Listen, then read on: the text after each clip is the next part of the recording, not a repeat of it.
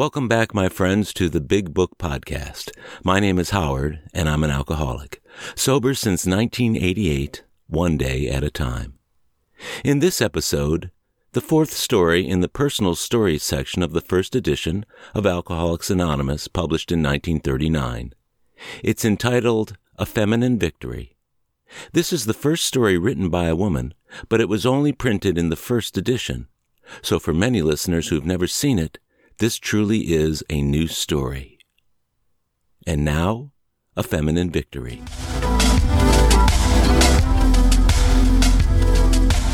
To my lot falls the rather doubtful distinction of being the only lady alcoholic in our particular section. Perhaps it is because of a desire for a supporting cast of my own sex that I am praying for inspiration to tell my story in a manner that may give other women who have this problem the courage to see it in its true light and seek the help that has given me a new lease on life. When the idea was first presented to me that I was an alcoholic, my mind simply refused to accept it. Horrors! How disgraceful! What humiliation! How preposterous! Why, I loathed the taste of liquor. Drinking was simply a means of escape when my sorrows became too great for me to endure. Even after it had been explained to me that alcoholism is a disease, I could not realize that I had it. I was still ashamed, still wanted to hide behind the screen of reasons made up of unjust treatment, unhappiness, tired and dejected, and the dozens of other things that I thought lay at the root of my search for oblivion by means of whiskey or gin. In any case, I felt quite sure that I was not an alcoholic. However, since I have faced the fact, and it surely is a fact, I have been able to use the help that is so freely given when we learn how to be really truthful with ourselves. The path by which I have come to this blessed help was long and devious. It led me through the mazes and perplexities of an unhappy marriage and divorce, and a dark time of separation from my grown children, and a readjustment of life at an age when most women feel pretty sure of a home and security. But I have reached the source of help. I have learned to recognize and acknowledge the underlying cause of my disease selfishness, self pity, and resentment. A few short months ago, those three words applied to me would have aroused as much indignation in my heart as the word alcoholic.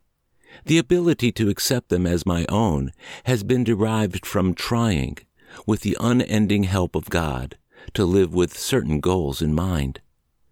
Coming to the grim fact of alcoholism, I wish I could present the awful reality of its insidiousness in such a way that no one could ever again fail to recognize the comfortable, easy steps that lead down to the edge of the precipice, and show how those steps suddenly disappeared when the great gulf yawned before me. I couldn't possibly turn and get back to solid earth again that way. The first step is called the first drink in the morning to pull you out of a hangover. I remember so well when I got on to that step, I had been drinking just like most of the young married crowd I knew. For a couple of years it went on, at parties and at speakeasies, as they were then called, and with cocktails after matinees. Just going the rounds and having a good time. Then came the morning when I had my first case of jitters. Someone suggested a little bit of the hair of the dog that bit me.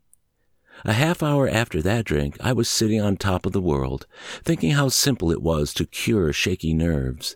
How wonderful liquor was. In only a few minutes, my head had stopped aching, my spirits were back to normal, and all was well in this very fine world. Unfortunately, there was a catch to it. I was an alcoholic.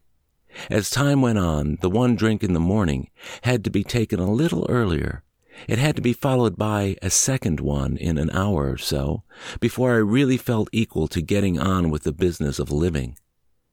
Gradually, I found at parties the service was a little slow, the rest of the crowd being pretty happy and carefree after the second round.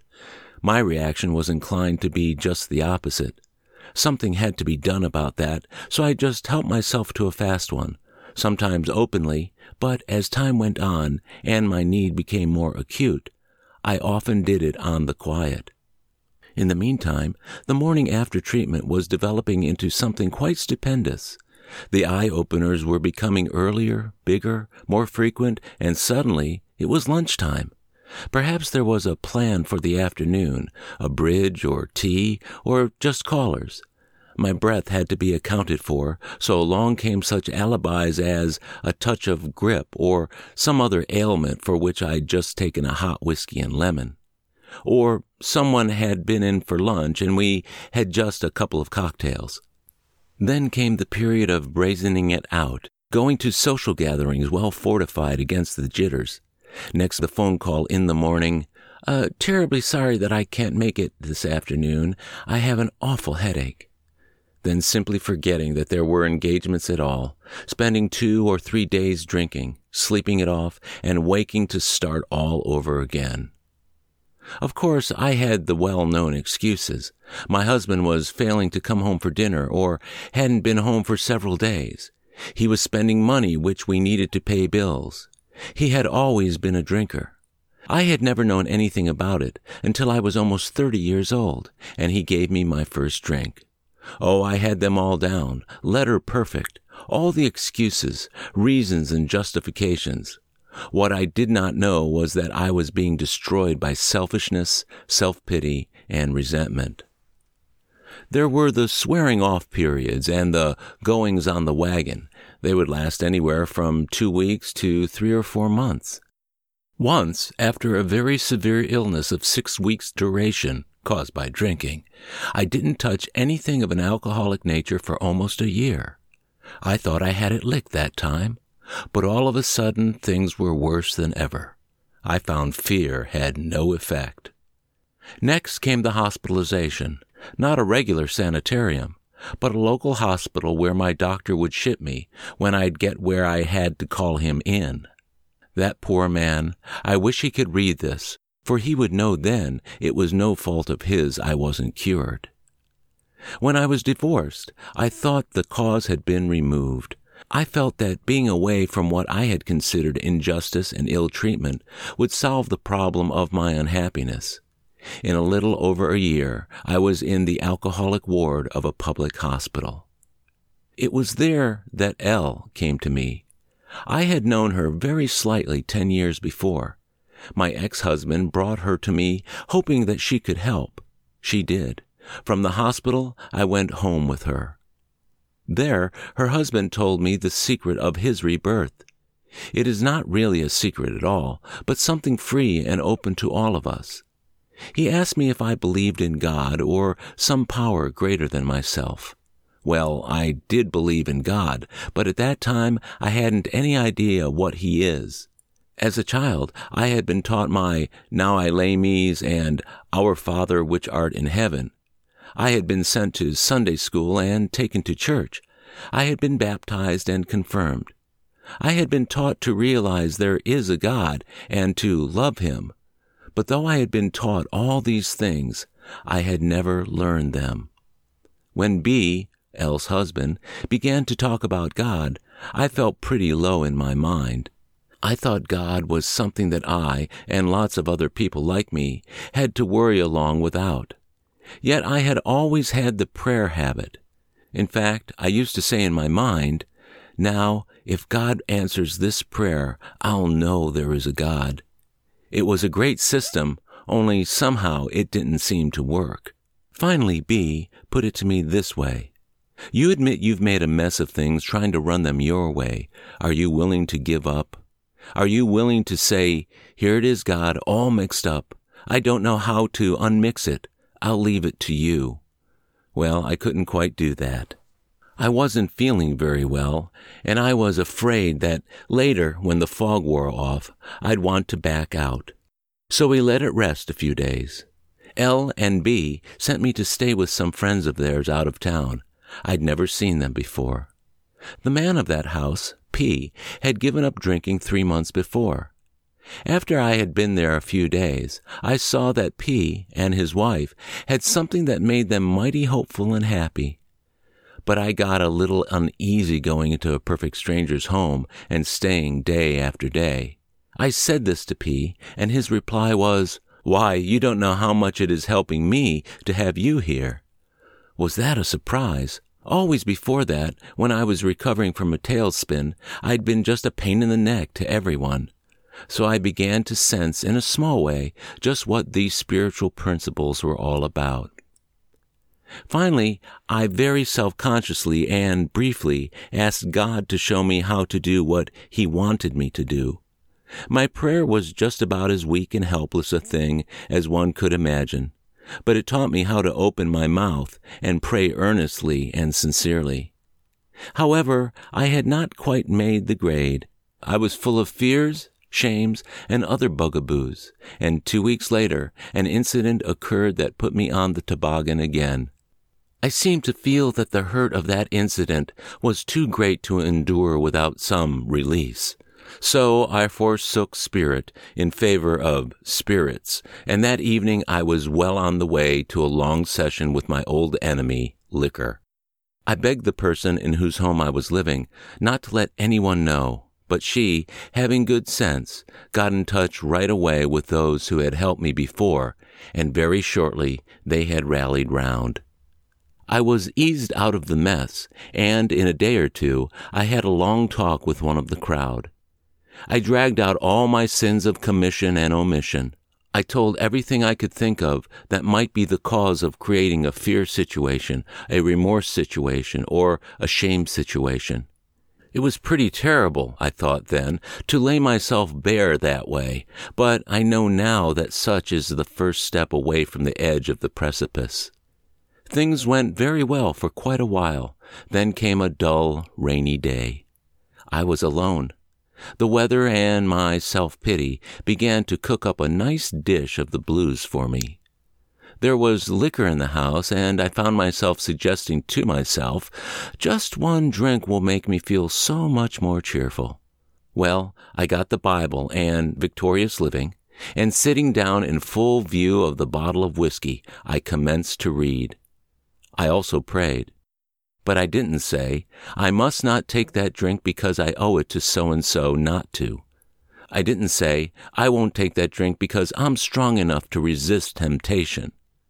I didn't say, I must not or I will not at all. I simply prayed and read, and in a half hour I got up and was absolutely free of the urge for a drink. It might be very grand to be able to say finis right here, but I see now I hadn't gone all the way I was intended to go. I was still coddling and nursing my two pets, self pity and resentment. Naturally, I came to a cropper once more. This time I went to the telephone, after I had taken about two drinks, and called L to tell her what I had done. She asked me to promise that I would not take another drink before someone came to me. Well, I had learned enough about truthfulness to refuse to give that promise. Had I been living after the old pattern, I would have been ashamed to call for help.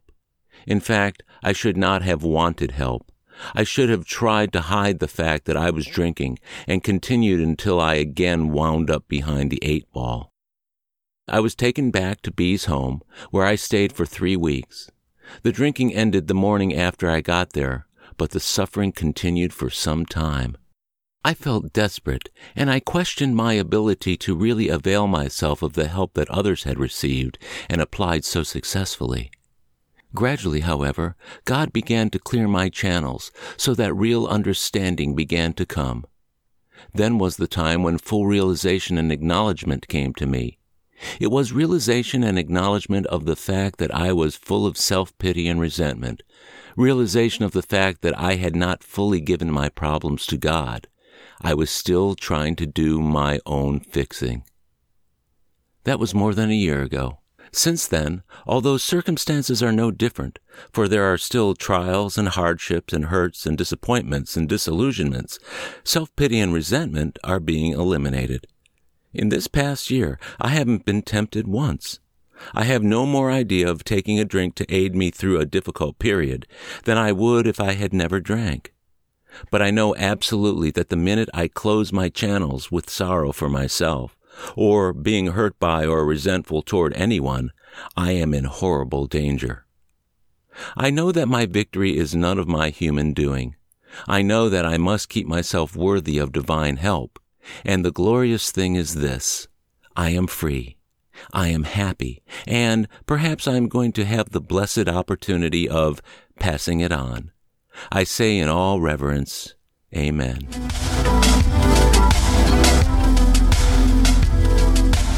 This concludes the reading of A Feminine Victory from the first edition of Alcoholics Anonymous. I'm grateful you listened.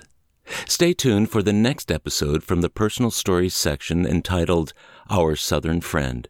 Be sure to download and subscribe for free to future episodes of the Big Book Podcast at Apple Podcasts or wherever you get your podcasts. Or listen at our website, bigbookpodcast.com. If you've enjoyed listening, I'd be super grateful if you can leave a rating or review. It'll help others find us. And please share this podcast with your friends and anyone you know who has a desire to stop drinking. It may be the only version of the Big Book they ever hear.